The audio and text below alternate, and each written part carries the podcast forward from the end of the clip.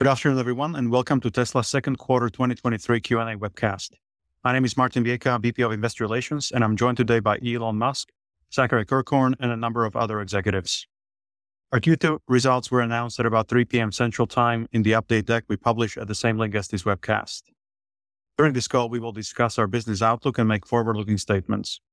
These comments are based on our predictions and expectations as of today, Actual events or results could differ materially due to a number of risks and uncertainties, including those mentioned in our most recent filings with the SEC. During the question and answer portion of today's call, please limit yourself to one question and one follow-up. Please use the raise hand button to join the question queue. But before we jump into the Q&A, Elon has some opening remarks. Elon? Uh, thank you, Ron. So just a Q2 recap. In Q2, we achieved record vehicle production and deliveries and record revenue of about $25 billion in a single quarter. And Model Y became the best selling vehicle of any kind uh, globally in Q1, surpassing the likes of, likes of Corolla uh, and Golf. So it was the number one vehicle of any kind, including vehicles uh, that are at a far lower price. This is, I think, an incredible achievement by the Tesla team and just a, a huge thank you to our customers uh, for their support. Um, so, and, and this, is, this came in spite of high interest rates um, and a lot of macro uncertainty. Um, and nonetheless, uh, we managed to achieve operating margin of about 10%. Um, we continue to uh, target uh, 1.8 million vehicle deliveries this year, um, although we expect that Q3 uh, production uh, will be a little bit down because we've got uh, summer shutdowns to for a, a lot of factory upgrades. Uh, so um, just, just probably a slight decrease in production in Q3 um, for sort of global uh, factory upgrades. Um, in the long term, uh, autonomy we think is going to just drive volume uh, through the ceiling next level, um, and uh, and our sort of future robotaxi uh, products, um, d- dedicated robotaxi products, uh, we think have like quasi infinite demand. Um, so, and I, we're, we're, the way we're going to manufacture um, the robotaxi is is also itself a revolution. So it's revolutionary design made in a revolutionary way. It'll be by, by far the highest uh, units per hour of, of any vehicle production ever. Um, so very excited about that.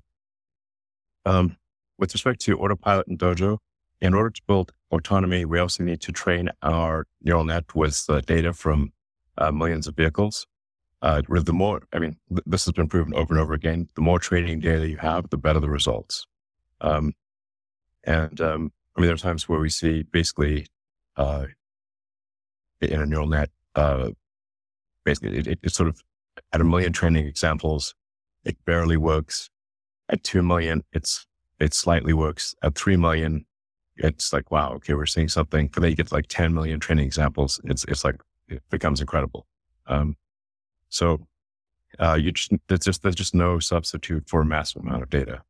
Uh, and obviously Tesla has more vehicles on the road, um, that, that are collecting this data than all of the companies combined by, I think, maybe even an order of magnitude. So I think we might we might have ninety percent of all, or a very big number. Um, so, uh, you know, the success in AI endeavors is a function of talent, uh, uh, you, uh, sort of unique data and uh, computing resources, um, and and we um, have outstanding capabilities in all, all three arenas. Um,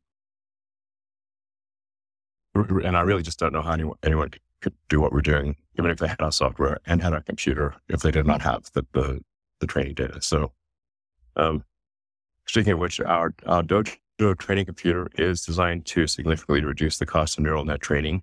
Um, it, it is designed to, it, it's, it's, it's somewhat optimized for the kind of training that we need, which is a video training.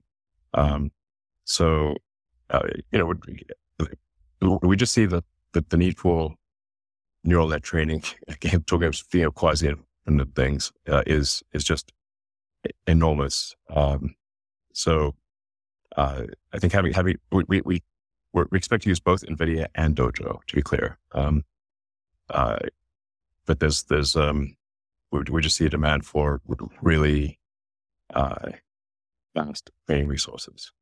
Um, and uh, we, we think we may reach in-house neural net neural net training uh, capability of uh, 100 exaflops by the end of next year.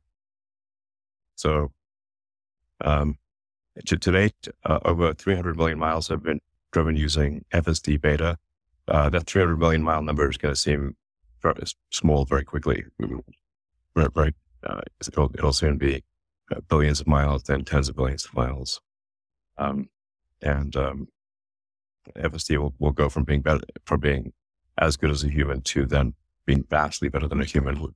We see a clear path to uh, full self driving being uh, 10 times uh, safer than the average human driver. So. Hear that? Believe it or not, summer is just around the corner. Luckily, Armor All, America's most trusted auto appearance brand, has what your car needs to get that perfect summer shine. Plus, now through May 31st, we'll give you $5 for every 20 you spend on Armor All products. That means car wash pods, protectant, tire shine, you name it. Find out how to get your $5 rebate at armorall.com. Armor All, less work, more clean. Terms apply. Another day is here, and you're ready for it. What to wear? Check. Breakfast, lunch, and dinner? Check. Planning for what's next and how to save for it? That's where Bank of America can help.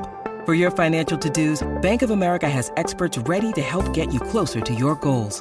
Get started at one of our local financial centers or 24-7 in our mobile banking app. Find a location near you at bankofamerica.com slash talk to us. What would you like the power to do? Mobile banking requires downloading the app and is only available for select devices. Message and data rates may apply. Bank of America and a member FDIC. And between Autopilot, our Dojo computer, um, our uh, inference hardware in the car, which we sort of hardware three, four, you know, but it's really dedicated. It's a, it's a, it's a high efficiency inference computer that's in the car. Uh, and our Optimus robot, uh, Tesla is clearly at the cutting edge of uh, AI development. Uh, to, uh, with regard to our cyber, which we continue to build uh, release candidates of the Cybertruck um, on our final production line in Austin. I'm, I'm, actually here in Austin at the Gigafactory. Um, this is the first truck that we're aware of that will have four doors over a six foot bed and will fit into a 20 foot garage. So it's, it's a, it's sort of biggish on the outside, but it's even bigger on the inside. So it's a, I think that's a, one of, the, one of the elements of good design is it should feel bigger on the inside than it looks on the outside. Um, and, and this is, this is no small car, but we, we, we've re- we really cared about the exterior dimensions of the Cybertruck down to the last millimeter. Um, so it's, it's just, we try to get right in the middle of the Goldilocks zone. Not too big, not too small. Um, and, and then really maximize the, the utility of the volume. And uh, we can't uh, wait to start uh, delivering it later this year. Some, uh, some other highlights. Our global supercharging network uh, now stands at over 50,000, roughly, roughly 50,000 connectors and over 5,000 locations. Um, as I think a lot of people are aware, um, uh, the Tesla starting, cha- the, the, Tesla charging standard, uh, which we made open source. It is now called the North American Charging Standard. Uh, we're, we're deeply honored that uh, Ford, GM, Mercedes, uh, and many other OEMs uh, ha- have signed up to uh, use our connector and gain access to our charging network. Um, you know, we, we, we strongly believe in helping um, other, other car companies to uh, accelerate the EV revolution and um, trying to do the right thing in general. So that's a goal there. Um, um, then um, something I think I, I, I want to emphasize, uh, like very very strongly. This is a very important point. Um, is that um, Tesla, uh, just as with the the North American charging standard, although we're not licensing, in that case, not licensing, we're just making it available. But, but we are um, very open to licensing our full self-driving software and hardware to other car companies. Um, and we are already in discussions with, uh, early, just early discussions with a major OEM uh, about using the Tesla FSD. Um, so uh, we're, we're not trying to keep this to ourselves. We're more than happy to, to license it to others. Uh, and lastly, our new lithium refinery and cathode facility are progressing well. Um, uh, then in conclusion, uh, we continue to focus on making as many cars as we can uh, while maintaining healthy financials. Our artificial intelligence development is obviously entering a new era, uh, and um, we're incredibly excited about what's to come. Our other businesses, such as Megapack, supercharging, service, and whatnot, all started to become a, a meaningful contributor to overall profitability uh, this quarter. Um, and uh, then lastly, I'd just like to uh, profusely thank all of our, um, our employees who are making it a lot of extra effort during uncertain times. Uh, thank you very much for your hard work and the impact you're making. Thank you very much, Elon. And I think Zach had some opening remarks as well. Yeah, thanks, Martin.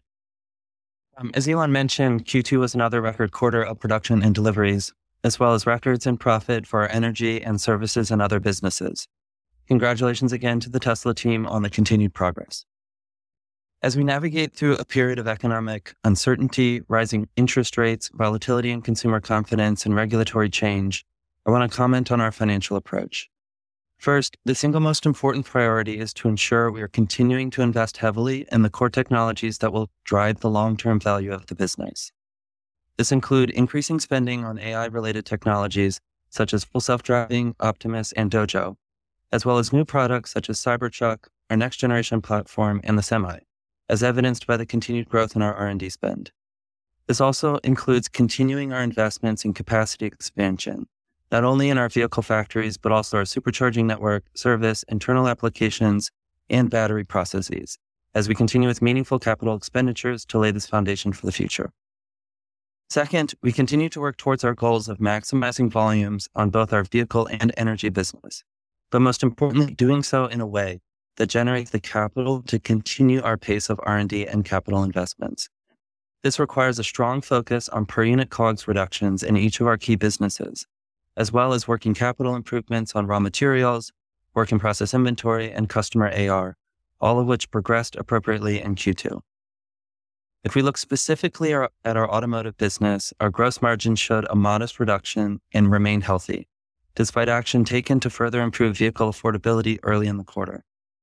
We recognize, we realized per unit cost improvements in nearly every category, including material cost and commodities, manufacturing costs, and logistics, while also continuing to rapidly increase the build rate in our Austin and Berlin factories. For our energy business, we improved margins and gross profit driven by cost reductions and deal economics, particularly with Megapack. As a reminder, storage volumes are typically volatile sequentially based on the types of projects and their specific revenue recognition milestones. As we look forward to the rest of the year, I want to reiterate Elon's comments on Q3 volumes driven by planned downtimes for factory upgrades. These upgrades will also carry some amount of factory idle cost. however, we are working to minimize as much as possible. It's also important to keep in mind the uncertainty in the macro environment, which can impact our execution positively or negatively in the near term. Regardless, we continue to remain dynamic with a focus on fundamental efficiency and a long term outlook. Congratulations again to everybody on a great quarter. Thank you very much, Zach. Um, and let's go to investor questions. The, the, fir- the first question on licensing FSD, we, we've already answered. So let's go to the second one. The second question is What is the status of 4680 cells? Uh, how far are uh, you from the specs you laid out on battery day? When do you expect to achieve what you laid out on battery day? Yeah, first I'll just start with a little bit of a production update. So in Texas, 4680 cell production increased uh, 80% Q2 over Q1, and the team surpassed 10 million production cells produced uh, here in Texas. So congrats to the team for that. Their focus on yield reduced our scrap bill by 40% quarter over quarter, and that res- resulted in a 25% reduction in cell COGS. Um, here in Texas, we're preparing to launch our Cybertruck cell, which is 10% higher energy density than current production. Uh, that was accomplished through process and mechanical design optimization. As we scale cyber cell production through the end of the year and early next, we should be in a com- comfortable place on cost per cell. Um, against our battery energy density targets, the cyber cell is at our expectations on a like for like electrochemistry basis. We're yet to integrate uh, silicon or uh, in-house cathode production, both reviewed on Battery Day, which do bring significant further energy density and cost improvements. But that is a topic for another day. Um, lastly, it is important to remember that most of what we focused on at Battery Day was the Tesla engineered 4680 production system and the improvements we strove to achieve on equipment, factory density, capital cost, and utility cost reduction, all of which we are realizing in our Texas scale up to date. When you need mealtime inspiration, it's worth shopping Kroger, where you'll find over 30,000 mouthwatering choices that excite your inner foodie. And no matter what tasty choice you make, you'll enjoy our everyday low prices, plus extra ways to save, like digital coupons worth over $600 each week. You can also save up to $1 off per gallon at the pump with fuel points. More savings and more inspiring flavors make shopping Kroger worth it every time. Kroger, fresh for everyone. Fuel restrictions apply. The longest field goal ever attempted is 76 yards. The longest field goal ever missed? Also 76 yards. Why bring this up? Because knowing your limits matters, both when you're kicking a field goal and when you gamble. Betting more than you're comfortable with is like trying a 70 yard field goal. It probably won't go well. So set a limit when you gamble and stick to it. Want more helpful tips like this? Go to keepitfunohio.com for games, quizzes, and lots of ways to keep your gambling from getting out of hand. Thank you very much. Uh, the next question is uh, Can you talk more to the upcoming Tesla energy products and how you, uh, your thinking has evolved on the revenue model? Given Tesla's AI capabilities, how do you see the long term mix between hardware margin and recurring software margin from Autobidder uh, as this segment accelerates? We can't comment on future product roadmap, but I can provide a quick energy Q2 update. Uh, Megapack continues to show strong demand globally with Lathrop ramping successfully to meet our contracted projects in 2023. As stated last quarter, Megapack margins are in a reasonable place in line with our target market, um, vehicle target margins. The second final assembly line at Lathrop is progressing on schedule, eventually doubling Lathrop capacity ahead of our full factory ramp uh, in 2024. We have several exciting large projects in construction or nearing completion, including the KES project in Hawaii, the Riverina project in Australia, several projects in California, and one here at Gigafactory Texas that I toured today, actually. We want to thank our customers, utilities, and grid operators for trusting us with these projects.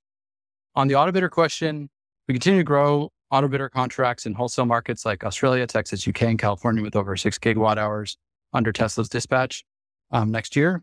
Uh, in the UK, our project performed best in the industry in Q2, Autobidder does have software margins and is an enabler for hardware sales, but it's a relatively small contributor to revenues given how much deployment growth on the Megapack hardware side is occurring. It's important to remember that these large projects, these large capital projects have lifetimes 20 years, so recurring revenues on an annualized basis relative to upfront capex are small. On the residential side, we have some fun things happening. We recently surpassed a half million Powerwalls installed. Uh, just this week, we are launching Charge on Solar, which allows Tesla Powerwall and vehicle customers to charge their vehicles using their excess solar and drive only on the sunshine that hits their roof. Yesterday, we began paying customers in Texas for participating in our virtual power plant to provide grid support to ERCOT. Uh, we expect these credits to lower our median customers' annual bill by a third and to increase these credits over time as ERCOT expands market access.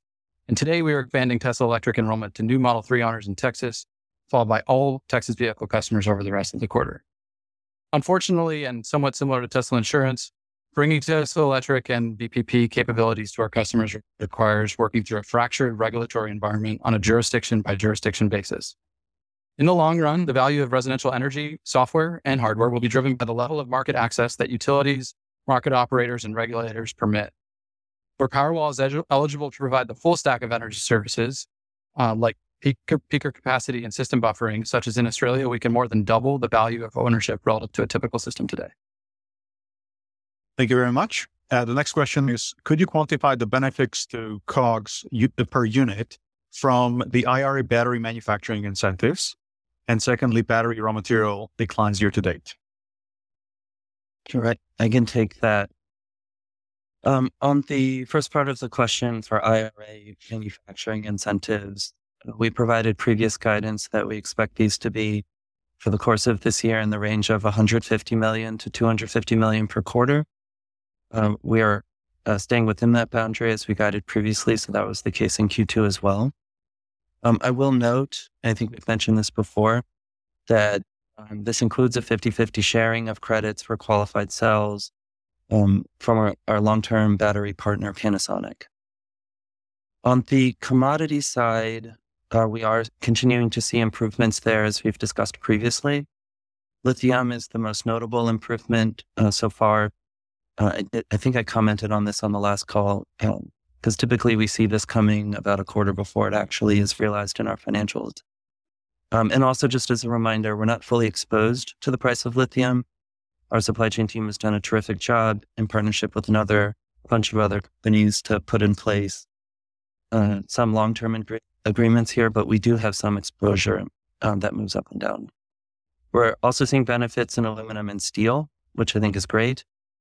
Uh, not as large as the lithium impacts, but uh, they contribute nonetheless. So if we add up the total impact of this in Q2 relative to prior quarter, it's about the same size and magnitude as the IRA benefits that we also received. Um, you know, just to put this in context, um, you know, as, as you look at COGS per unit sequentially from Q1 to Q2, I think there's there's two things to keep in mind there. The first is that our SX mix uh, it, for deliveries increased quite a bit from Q1 to Q2. So as you think about fundamental cost reductions, uh, it's important to adjust for that. And then secondly, you know, as we continue to work on reducing our Austin and Berlin costs, which um, we did quite a bit of that from Q1 to Q2, you know, these factories are still uh, slightly above Model Y production costs elsewhere. And in the quarter, our mix of Austin and Berlin related builds increased. And so um, that's something to consider as you model out the impact on from Q1 to Q2 in terms of COGS per unit. Um, I, I do want to ask Karan if there's anything else on the commodity side or just more generally you want to add here. Yeah, as you mentioned, Zach, we, we've uh, naturally been a little bit hedged from the lithium position because the, the long term contracts we have in place. But we have seen reduction in pricing uh, across the board for all commodities that and specifically going to batteries, such as nickel, cobalt, and, and, and graphite. And the reductions in pricing translate into thousands of dollars when you look at it uh, from a uh, per vehicle endpoint. Uh, we're taking advantage of the historically low commodity pricing in, in, certain areas to kind of extend some of those fixed price contracts uh, through the end of the decade. Uh, so it's a playbook that we'll continue to kind of go back to uh, as we look to the future. Thank you. Uh, the next question on FSD. Um, have you considered allowing FSD transferability as a lever to allow existing customers to upgrade to a new Tesla instead of being locked into an existing car due to the price of FSD? Uh, yeah, this is a question we get asked a lot. Um, so um, we're excited to announce that uh, for Q3 we will be allowing transfer of FSD. Um, this is a one-time amnesty, so um, uh, it needs to be ta- you need to take advantage of it in Q3, but um, or at least place the order in Q3 with, within with, within reasonable delivery time frames. Um, so um, yeah, yeah, you, yeah, I, I hope this makes people happy. We're not going to. This is one time thing. Okay. Right. The next question: When will you, uh, when will we uh, give more information about the Cybertruck orders, estimated delivery schedules, pricing, and specifications? Um, the demand is is so is so far off the hook you can't even see the hook. Um, so that's really not an issue. Uh, I do want to emphasize that the Cybertruck uh, has a lot of new technology in it, like a lie. Um, it doesn't look like it doesn't look like you know any other vehicle because it is not like any other vehicle. So um, and the and the production ramp will move as fast as the slowest and least likely element of the of the entire supply chain and and internal. So, um, you know, I, I wouldn't expect you know it, it I, I, hope it's smooth. You know, we're certainly better at production ramps than we, we, you know, we've, got a lot of experience with production ramps, but you know, first order to first order approximation there's like 10,000 unique parts and processes in, um, in a, you know, in the Cybertruck. And if any one of them, it'll go as fast as the least lucky, you know, least well executed element of the 10,000. So, um, always very difficult to predict the the ramp initially, but um, I think we'll, we'll, be making them in high volume uh, next year, um, and we will be uh, delivering the, the car this year. Thank you. The next question is critics of gigacasting uh, contended that process makes vehicles harder and more costly to repair, essentially pushing costs onto the customer. Can you share some details about the initial repair experience with gigacast vehicles? That, that must be why everyone's copying us. yeah. Uh, thank you, This is Lars. Um, and Martin, that, that's like simply not true. There's a misconception that traditional bodies are easy to repair, but they're made of multiple materials and multiple joining methods. Spot welds and rivets have to be drilled out. Panels and structural adhesive have to be chiseled out. Dried adhesive has to be removed. Stampings cut. Blah blah blah. It's, like, it's a crazy patchwork quilt. Yeah, and so putting that back together means time and money. Um, using an example of replacing a rear cast rail on a Model Y, um, to do that versus like what we replaced it with from the Model 3, it's 10, 10 times uh, cheaper and three times faster to do it with the cast rail. My design team works with our collision repair team since we're closed loop on this um, with insurance, and we design specific parts that are make it easier and faster to repair. We have an incentive to do that because we have our own insurance and our own body shops. Um, we expect that we'll continue to do this, and collision repair will continue to become cheaper and faster over time. And we already make this available to all body shops through our Tesla approved uh, body shop training. Yeah, closing the loop on collision repair and factoring that into design is, is a big deal. It's crucial. Uh, I don't think anyone else can do it with the ecosystem that we have. So yeah, and and we are actually able to change the details of the casting with inserts, um, and, and we actually do do that all the time. Um, so because the the inserts actually wear out and uh, need to be replaced uh, anyway, so we can actually make design changes to the inserts and tweak the castings. To, um, but the the, the cast, uh, you know, basically cast uh, rear rear body or front body uh, is lighter, cheaper, uh, better for uh, noise vibration and harshness, much easier to manufacture. And it's better, it's better in every way. Um, and that's why so many other car companies are copying us. It's probably they don't know well, they certainly put out a lot of press mm-hmm. releases about mm-hmm. it. Um, I, I, think it's basically going to be how all, all cars are made in the future. Thank you. Uh, next question. How many Optimus bots uh, have been made and when will they be able to start performing useful tasks? 10 million.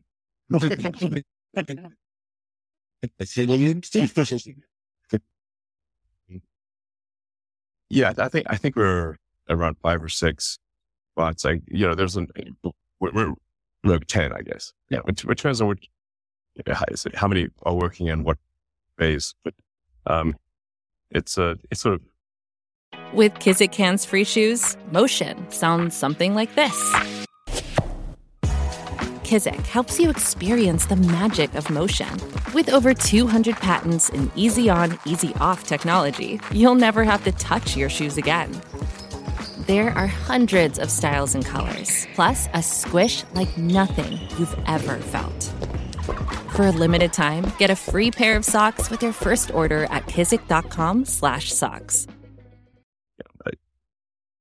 Um, like there's, there's more, more every month. Um, the, we, we, there's a lot of interesting things, a lot of interesting things about the Optimus bot. Um, uh, we found that there are actually no suppliers that can produce the actuators. Uh, there's no, there, there, are no off the shelf actuators that work well for a humanoid robot um, at any price. Certainly not compelling. Yes, not, not a so not a humanoid robot that can do stuff that you know the things that a human could do. Um, so we've actually had to design um, our own actuators uh, that uh, integrate the motor, the power electronics, the controller, um, sensors, and um, really every one of them is custom design. Um, so, uh, and then of course we'll be using the, the same uh, inference hardware as the car. Uh, so, uh, you know, and but, but, but we are in designing these actuators, uh, designing them for volume production. So they're, they're not just lighter, tighter, more and more capable than any any other actuators that that we're aware of that exist in the world. Uh, it's also actually um, manufacturable. Um, so we, we should be able to make them in volume. Um, the the first uh, Optimus that is that will have all of the Tesla designed uh, actuators, sort of production candidate actuators, um, it integrated and, and working should be around November ish. Um, so uh, and then we'll we'll we'll start ra- wrapping up after that. Um, you know, in terms of when we'll be able to do some useful things, we'll, like we'll first be trying this out in our own factories and just proving out its utility. But I, I think I think we'll be able to have it do something useful in our factories sometime next year. Um, I, I, would be, yeah, I'm pretty pretty confident of that. Um, so yeah, and it's going well. Uh, I should say another cool thing about Optimus is that you know there's just in the U.S. alone there are two million amputees, um, and um, I was just talking to the Neuralink team, and um, by combining a Neuralink uh, implant uh, and a robotic arm or leg uh, for someone that has has had their arms, arm or leg, or all arms and legs amputated, we believe we can give um, basically a cyborg body that is uh, incredibly capable. Um, Six million dollar man in, in, in real life. But no one cost six million dollars. Sixty thousand dollar man. Just sounds impressive, but it's it'll actually yeah. It, so so that, that that actually could be a really I think would be incredible to you know potentially help millions of people around the world, um, and uh, and give them you know a, a robot armor like that is uh, as good, maybe long term better than a biological one. Thank you. Uh, the next question is um, How has the order intake trended relatively to production levels during Q2? And how is it trended in the quarter to date period? Conceptually, how does Tesla decide when is it appropriate to reduce prices or add uh, other sales incentives to increase demand? I guess demand is roughly tracked production. Um, so, um, which is what we aim, aim for, uh, is, is uh, we look at you know, so, something that, that we have that really, I think no, no other car maker has is that we have real time demand and real time production. Like, so uh, seven days a week, um, you know, I, I get an email, auto, generated email. It shows output from all factories, uh, and orders globally. So it's like a real time finger on the pulse of Earth, uh, basically. Um, and, and we, you know, we just we just course according to what the mood of the of the public is. Uh, uh, uh you know, buying a new car is a is a big decision for the vast majority of people. So, uh, you know, anytime there's economic uncertainty, people generally uh, pause on new, new car buying, at least to see to see what happens. Um, and um, you know, and then obviously another challenge is the the interest rate environment. Um, as the interest rates rise, uh, the affordability of anything bought with debt decreases. So effectively increasing the price of the car. So when interest rates rise dramatically, we actually have to reduce the price of the car because the, the, the interest payments increase the price of the car. So, and, and this was the, the, at least, at least up until recently was the, I believe the sharpest interest rate rise in history. So we had to do something about that. Um, and if, if somebody's got a crystal ball for the global economy, I really appreciate it if we got borrow that crystal ball. Um, DM us. Yeah, exactly. DM me on Twitter. it should be known on Twitter. Um, so, uh, you it, it, I mean, one, one day it seems like the world economy is falling apart and the next day everything's fine. I, I don't know what the hell's going on. Um, to be totally frank. I wish I did. Um, so I, I mean that, that's why I, that's why I say like I always uh, you know you know I, on on Twitter I posted like you know just really advising because I, I, you know I care a lot about the the the, the, sort of the small shareholders, especially ones that have stuck stuck with us through through thick and thin. I love you guys, and uh, so the um, I, we, we can't control these macro shocks, you know, or, or the, the manic depressive nature of the stock market. So that's why I, I recommend against margin loans um, in times that are turbulent. You know, if, if times are, are not that turbulent, actually a margin loan can be a smart move within reason. Um, but, but we're in, I would call it turbulent times. Um, I, I like I have very high confidence confidence in the long term value of Tesla. Um, like I, I see it, I really, you know, see a path to a 10x. Well, maybe not these days, but a 5x uh, increase in the value of the company, maybe a 10x. Um, and, uh, but the, the, where things go along the way, the, the, trials and tribulations and the mood of the mood of the markets, one cannot predict. And so, um, you know, I mean, the, the, the, old adage of buy and hold is, is right. You know, um, for investment advice, I say like identify a company whose products you love. Um, see if they, you know, does it seem like they'll continue to make good products or great products? Buy that stock and hold it. That's it. But you will win. the reason companies exist is to make goods and services, ideally great goods and services. They don't exist for any other reason. They shouldn't. So that's why you should buy a stock of a company that makes products and has a great future pipeline. It's common sense, actually. Um, and, um, and, and then, and, and then generally, if you see, if, if you provide, you're confident about what that company's products or services are, when the market panics, buy. And when the market is, you know, overly exuberant, yeah, you can sell. I'm not recommending you sell Tesla, but, um, but, but you know, buy low, sell high. Um, uh, you know, Warren Buffett actually, I think, has a saying, I'm paraphrasing him, but, you know, publicly traded companies like, um, it's like imagine you're living in your house and some a crazy manic depressive guy comes and stands at the uh, outside your house and, and, yells property prices at you. Um, you know, so it's it, and, and it's a different price every day. The house is still the same house. so who's talking about? yeah, that's warm. Thank you. Let's go to the next question. Uh, with the emphasis of price cuts to drive volume growth eating into automotive gross margin, can investors expect to see automotive gross margin stabilize or even rise due to efficiencies outpacing the cuts? And if so, when? Oh, man. Where's that crystal ball again? if, if I may, it's like, look, the, the short term um, variances in, in gross margin um, profitability really are minor relative to the long term picture. Um, autonomy it, um, will make all of these numbers look silly.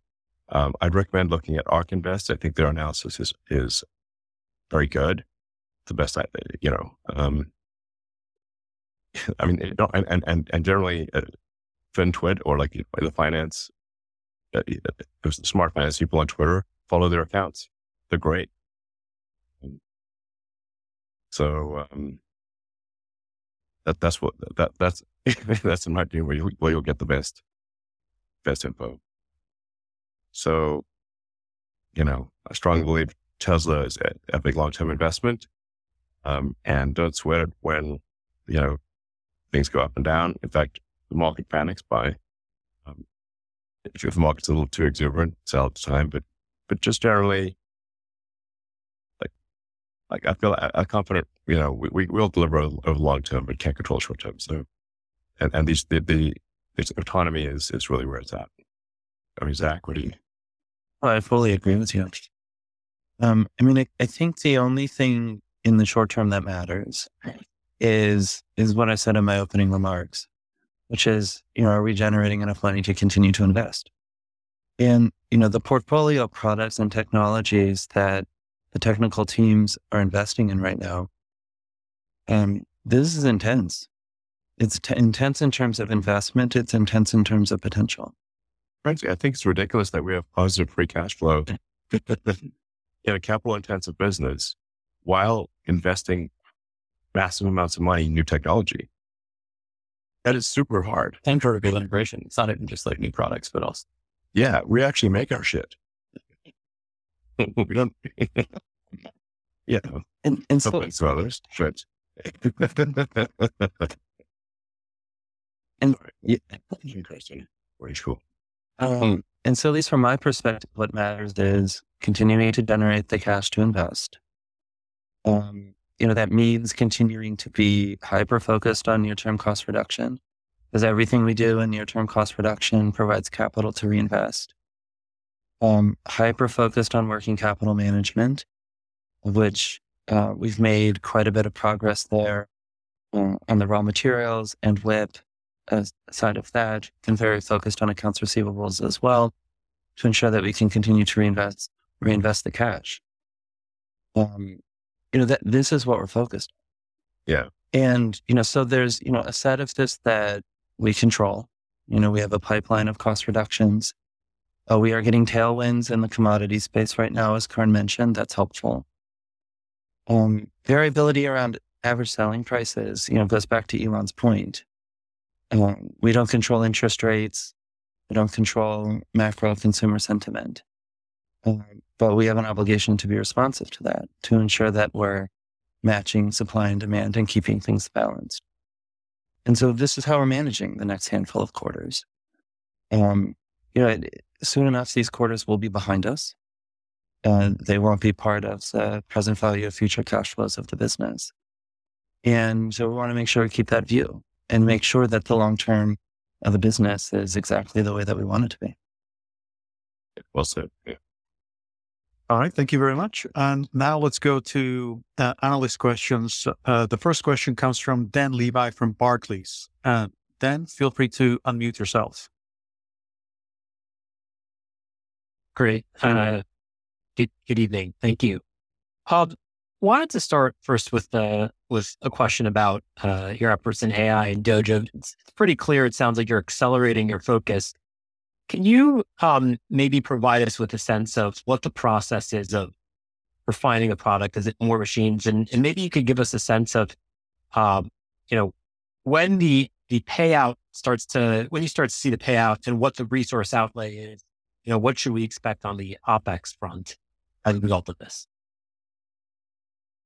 Sorry, are you saying how much are we going to spend on Dojo or? Yeah, it, R&D of Dojo. Yes. Um, well, we're not going to be open loop on our dojo expenditures. So, um, but I mean, I think we, we will be spending, you know, really north of a billion for the next year on, on, you know, through, through the end of next year, it's well over a billion dollars in dojo. Um, and, um, yeah, so I mean, we've, got a, a, truly staggering amount of, of uh, video data to do training on. And this is another thing. I don't like, like in, in order to copy us, you you also need to spend billions of dollars on, on, on training compute. I mean, it's like, and it's it's also hard to, you know, you need, you need the data, you need the training compute. It's like, big think all things needed to actually achieve the at scale to a generalized solution for autonomy is it's this is this is one of the hardest problems ever. Um, you know, you see a lot of AI companies doing you know LLMs and and, and, and whatnot. And I'm saying, if they're so great, why can't they make a self-great driving car? Because it's harder. That's why. um, so, but I do think those, um, that's, I think there's some, you know, great, great AI companies out there, but, um, but, but just fundamentally, the, the, the, the, the staggering amount of data we've got to process has got to be processed somehow. And custom silicon is the best way to do that. Um, so that that's what Dojo is is designed to do is is uh, optimized for for video training. Um, it's it's not optimized for LLMs. It's optimized for video training. Um, with with with video training, um, you have a, a, a, much higher ratio of compute to memory bandwidth. Um, so uh, you, this you know whereas LLMs are tend to be memory bandwidth choked. Um, so that's uh, that's it. I mean, um, but like I said, we're also we have some we're, we're using a, a, lot of NVIDIA hardware and continue to you you know we'll, we'll actually take the NVIDIA hardware as, as, fast as NVIDIA will deliver it to us. Uh, tremendous tremendous respect for uh, Jensen and NVIDIA. Um, they've done an incredible job. Um, and um, and frankly, I, I don't know I, if, they could deliver us enough GPUs, we, we, we might not need Dojo, but they can't. So because they got so many customers, uh, they've been kind enough to, you know, nonetheless prioritize some of our, our uh, GPU orders. Um, but um, yeah, the, the, the, sheer magnitude of video training, because like I said, we're, we're not trying to just get as good as human. We want to get to, you know, 10 times better than human, maybe 100 times better than human. Um, right now, I believe there's something on the order of a million automotive deaths per year. And, um, and if you say permanent, uh, serious injuries, I think it's probably closer to 10 million per year.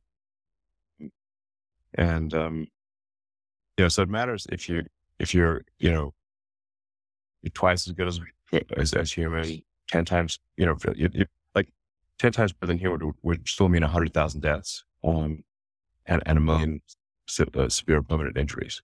So it's like, okay, well, we'd rather be 100 times better. So there's, there's really, you know, it's, it's a march of nines and, and we want to achieve as perfect uh, safety as possible. Um, and uh, it's vast, truly mind-boggling amounts of video and, and, and computer needed for that. So, uh, and then I do, you know, I do think there's, there's other applications for, for Dojo, but we just desperately need it for video training. Right. Just to, just to add to what Elon mentioned. So, you know, the numbers that he mentioned are, um, you know, between R&D spend and capital spend. Yeah. And, you know, th- this is moving quickly. Um, you know, and so we provide a three year outlook on our capital expense. We are considering uh, these, these expenses in that outlook. Um, and as that moves up and down, we'll continue to update our guidance in the queue.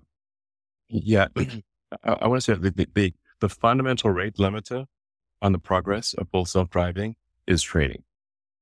But that's if if we had more training compute, we would get it done faster. So that's it. That's it. And and it's just difficult to predict how quickly yeah. we can execute on it. Great, thank you. Um, just as as a follow up, um, I recognize you know there there's uh, an incredible macro uncertainty right now, but you're sticking with your um, near term, your volume target 50% CAGR. Um, as we just think about sort of in the in the year ahead, you know, Cybertruck is going to be some contribution. Um, you know, there's going to be some help for further EV penetration growth. But uh, to to what extent are you willing to uh, sacrifice on pricing to keep that 50% volume CAGR intact? Um, or, you know, are you thinking differently about margins versus your prior commentary of willing to sacrifice on margins to get more share? It, it's not about getting more share. It's just that um, you can think of every car that we that we sell or, or produce that that that has a full autonomy capability um, as uh, a- actually something that in the future may be worth as much as five times what it is today. Um, because you know, it, average, passenger big passenger vehicle is doing like maybe 10 hours of driving a week, you know, one, if, if it's sort of one, if let's say it's one and a half hours a day on average, that's 10 hours a week, um, ish. Um, uh, if you've got an autonomous, if, if that, uh, that vehicle is able to uh, operate autonomously and, um, and, and, and use, be used in some, some either either dedicated autonomous or partially autonomous, like like Airbnb. Like some, maybe sometimes you allow your, your car to be used by others. Sometimes you want to use it exclusively, just like you know Airbnb. You know, doing Airbnb with a, a room in your house. Um, you know that, the the value is just tremendous. Uh, so I think it's sort of it would be. I, th- I think it make it does make sense to sacrifice margins in favor of making more vehicles because we think in the not too distant future, they will have, have a dramatic valuation increase. I think the Tesla fleet value increase at the point at which we can upload full self, you know, full self driving and it's approved by regulators, um, will be the single biggest, uh, step change in asset value, maybe in history. Thank you. Let's go to the next analyst. The question comes from Emmanuel Rosner from Deutsche Bank. Uh, thank you very much. Um, two questions from me as well. first following up on, on the autonomy. So, you know, before you start launching these dedicated robotaxi vehicles on, on existing vehicles, you're improving FSD, you know, incrementally. Um, what is your latest targeted timing to uh, essentially release a non-beta version or an eyes-off version that would trigger much higher take rate? And would Tesla benefit from lowering the price of FSD?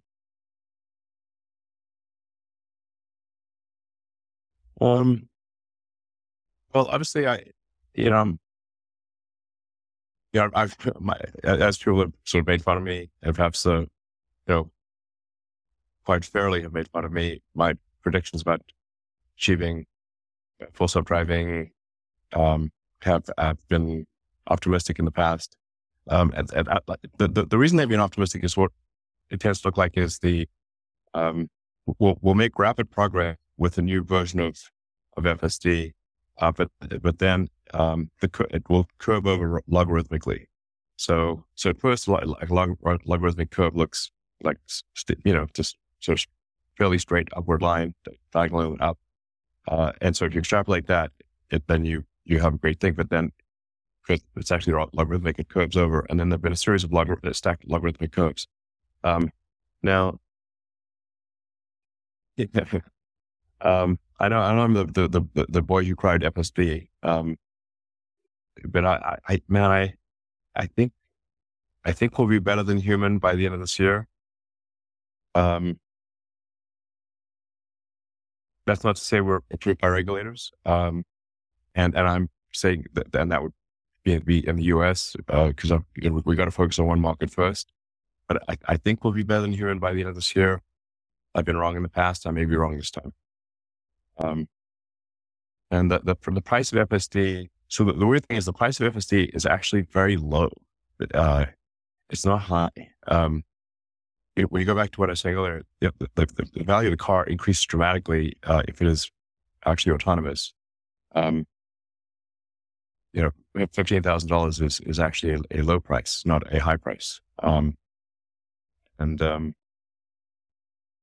now we will offer, you know, and we I we do sort of offer FSD as a sort of monthly subscription, although like most people don't know that.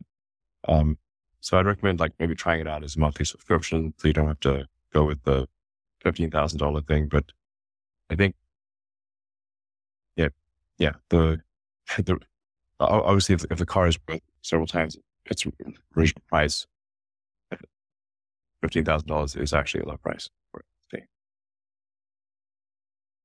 Thank you. And the next question comes from William Stein from Truist.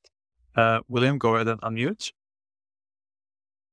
Great. Uh, thank you very much uh, for taking my question. Um, uh, I'd like to ask about uh, the to, to, stick on this AI topic. Um, uh, we read, you know, with great interest the developments in Dojo today, and you've spoken about FSD. Uh, but you've also, Elon, you've started this X.AI uh, company, and you know, for investors that think that there might be quite a bit of value in the AI uh, features and products of Tesla, it might be concerning to see you, you know, pursuing another endeavor where AI is the focus. So, can you talk about how X.AI might overlap, might um, um, perhaps compete with Tesla, or in other ways, perhaps it it uh, enhances the value of of what Tesla does. Thanks very much. Yeah, I, I think will actually enhance the, the value of Tesla. Um, there, there really were just uh, some um, some of the world's best AI engineers and scientists that were willing to join a startup uh, but they were not willing to join a, a, large, sort of relatively established company like like Tesla. So I was like, that, that's actually how it got started. I was interviewing a few people, and they're like, "No, we, we want to do a startup." I was like, and that's all. I I, I couldn't I couldn't convince them to join uh, Tesla. So so I was like, okay, well, you know, better to start up that um that I run than than than they go work somewhere else. Um, that's kind of the, the genesis of, of XAI. Um, and XAI is is focused on a sort of AGI. Yeah. Um, so it's uh, but I, I like so I think there will be some value that xAI brings to Tesla. Um, you know, also for some of the best, for the very best people in the world, they, they really just want to work on interesting, interesting problems. So if you take, say, you know, um, our material science group, you know, r- really what convinced uh, Charlie Kuehmann to leave Apple, where he was very happy and well compensated, um, um, and both at and both, you know, the, the, the, what we think is the best material science group in the world, um, was that he got to work at both Tesla and SpaceX. He he wasn't willing to leave Apple if it was just Tesla, but he was willing to do it if it was Tesla and SpaceX. So sometimes you get the best talent in the world. That's the kind of thing you know you, you need to do, and that actually has been very beneficial to Tesla. So, you know, if I could squeeze one more mundane question in, um, I, I wonder if you think you can hit the 1.8 million unit number with current pricing, or do you anticipate uh, needing to uh, continue to lower prices? Because it seems like they've are stabilized. The trends have stabilized in the last uh, maybe month and a half. Should we expect a, a, sort of continued decreases or or more stabilization for the rest of the year?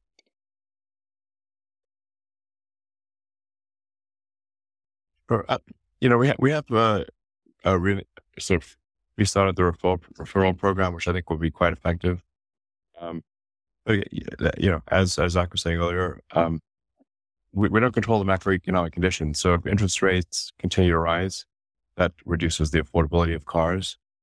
Um, you know, and, and for a lot of people, they're really trying to balance, like just, you know, barely breaking even uh, every month. In fact, if you look at the rise in credit card debt, they are in fact not breaking even every month. Like credit card debt is, is, looking kind of scary. Um, so, you know, we, we're like, we're just don't control the macro conditions. Uh, if macro conditions are stable, I think prices will be stable. If they're not stable, then you know, we, we, we would have to lower prices. Uh, yeah. Thank you. Uh, let's go to Colin Rusch from Oppenheimer. Thanks so much, guys. You know, as you're building out Dojo and implementing what truly is going to be a highly complex um, set of software, can you speak to the maturity of the operating system and how much soft, outsourced software you're expecting to use uh, in that system? Um, this is a custom software stack. So, uh, but it is uh, designed uh, such that you can run at the high at a high level uh, PyTorch um, and JAX. Um, so, but then you know we have to customize it to actually run on a custom silicon. Um, so this the software stack is uh, a combination of open source software and then and then Tesla software uh, all the way to the bare silicon, which is the case for the inference computer in the car. Um, okay, thanks so much. That's super helpful. And then can you speak to how you're managing some of the geopolitical risks relative to your capacity expansion? Um, you know, obviously, as you guys continue to grow at this rate, you're going to be putting some folks out of business. And you know, mm-hmm. there's going to be some impacts around regional economies. So just want to understand how you're thinking about that in terms of some of your capex plans and and how you're managing some of those relationships with um, with different countries and regions. Well, we, you know, this, this is a period of unusual geopolitical risk. Um, so I think we're the best we can do is, you know, have factories in um, many parts of the world, such that if things get difficult in one part of the world, we um, you know, we can still keep keep things going in the rest of the world. Thank you. Uh, the next question comes from Mark Delaney from Goldman Sachs. Uh, thank you very much for taking that question. Uh, Tesla has been making progress reducing cost and did so again last quarter. Can you give an update on when you think automotive COGS per vehicle could be under the historical $36,000 per vehicle level and what are the key puts and takes to get there? This is, I think it was asked this in the past. This is very difficult to forecast. You know, there's a series of costs that we manage, um, and a series of costs in which we don't control. And so, you know, particularly on the commodity side, um, where labor costs go, et cetera, it, it, it's just hard to say. Yeah. I mean, we, we saw very inflationary, pressures, like strong inflationary pressures for a while last year. Um, and and now we're, we're, which obviously makes it very difficult to reduce COGS.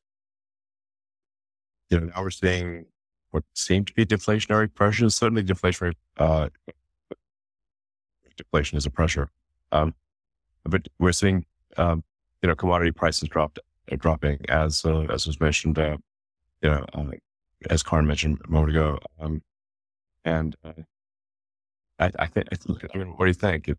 basically, the trend seems to be deflationary at the commodity level. Is Definitely. That, there's that. And then there's also the, the unit economics improves as volumes grow. That's the other thing we're seeing as we're becoming a bigger and bigger part of a lot of suppliers, economies of scale uh, come into play. There's equipment depreciation that comes into play, equipment that was commissioned five to seven years ago. Uh, that used to be a part of the piece price. That's completely amortized. So we'll see uh, situations where piece price comes down because that equipment uh, contribution has gone away. And then just we continue to have this uh, mentality of continuous improvement uh, in terms of labor, reducing labor, improving automation, uh, and and just continue to get better at what we do. So we have seen, uh, I think every quarter we have seen an improvement. Of course, the commodities spiked up and down. Uh, yeah. just in general, the trend is uh, towards being more efficient. Yeah, and, and, and totally agree. Yeah, but lithium prices went absolutely insane there for a while. Yeah, and they're recovering now. Cobalt's like a third of what it used to be. Yeah. Yeah. And, you know, we're still early in the ramps. Uh, well, not early in the ramp, but early in the cost down curve of Austin and Berlin. Yeah. So it takes time to work the cost out. At first, it's a focused on ramp. Um, ramp brings cost down. Quality and then yeah. ramp and then, quality cost. Yeah. And then once that stabilizes, we can divert bandwidth uh, to cost reduction. And so um, Austin and Berlin saw quite a decent amount of cost reduction on a fundamental basis from Q1 to Q2. We'll continue to do that work. That will be helpful. Uh, and so we're just going to keep chipping away at it. Yeah, packaging is a big, big element to it. Yeah, logistics too. Logistics is normalizing, which is great. Q, uh, Qbot uh, utilization, something that you know, team has been very focused on. So every bit of it. Yeah, so it's hard. Logistics is, is underappreciated. Yeah, so the old saying goes like, uh, battles are won with tactics, wars are won with logistics. Yeah, and we've made tremendous improvements in cost and on fronts. On, you know, expect cost, we are down, uh, down pre-pandemic expect cost levels now. And our goal is to go further down. So, yeah, so when we look at our progress from Q1 to Q2 on cost, you know, the way that we look at internally, and normalize for the impacts of mix shift with Austin and Berlin being a higher percentage of our mix, normalize for S and X being a higher percentage of our mix in Q2 versus Q1. Uh, the sequential cost reduction, it might be the largest we've had in a while. I think it's, it's great work on behalf of the Tesla team, and we just got to keep it up. Yeah, it's a game of pennies, like Game of Thrones, but pennies. Uh, Mark, do you have a follow up question? Uh, I think you're muted. Yep. Yeah. Thank you uh, very much for all the, the details on that. Um, yeah, maybe you could put a finer point on the downtime impact that you uh, you spoke about in your prepared comments uh, in terms of production impact, and then also uh, to what extent there's a margin impact uh, from those uh, free upgrades that you're planning this quarter. Thank you.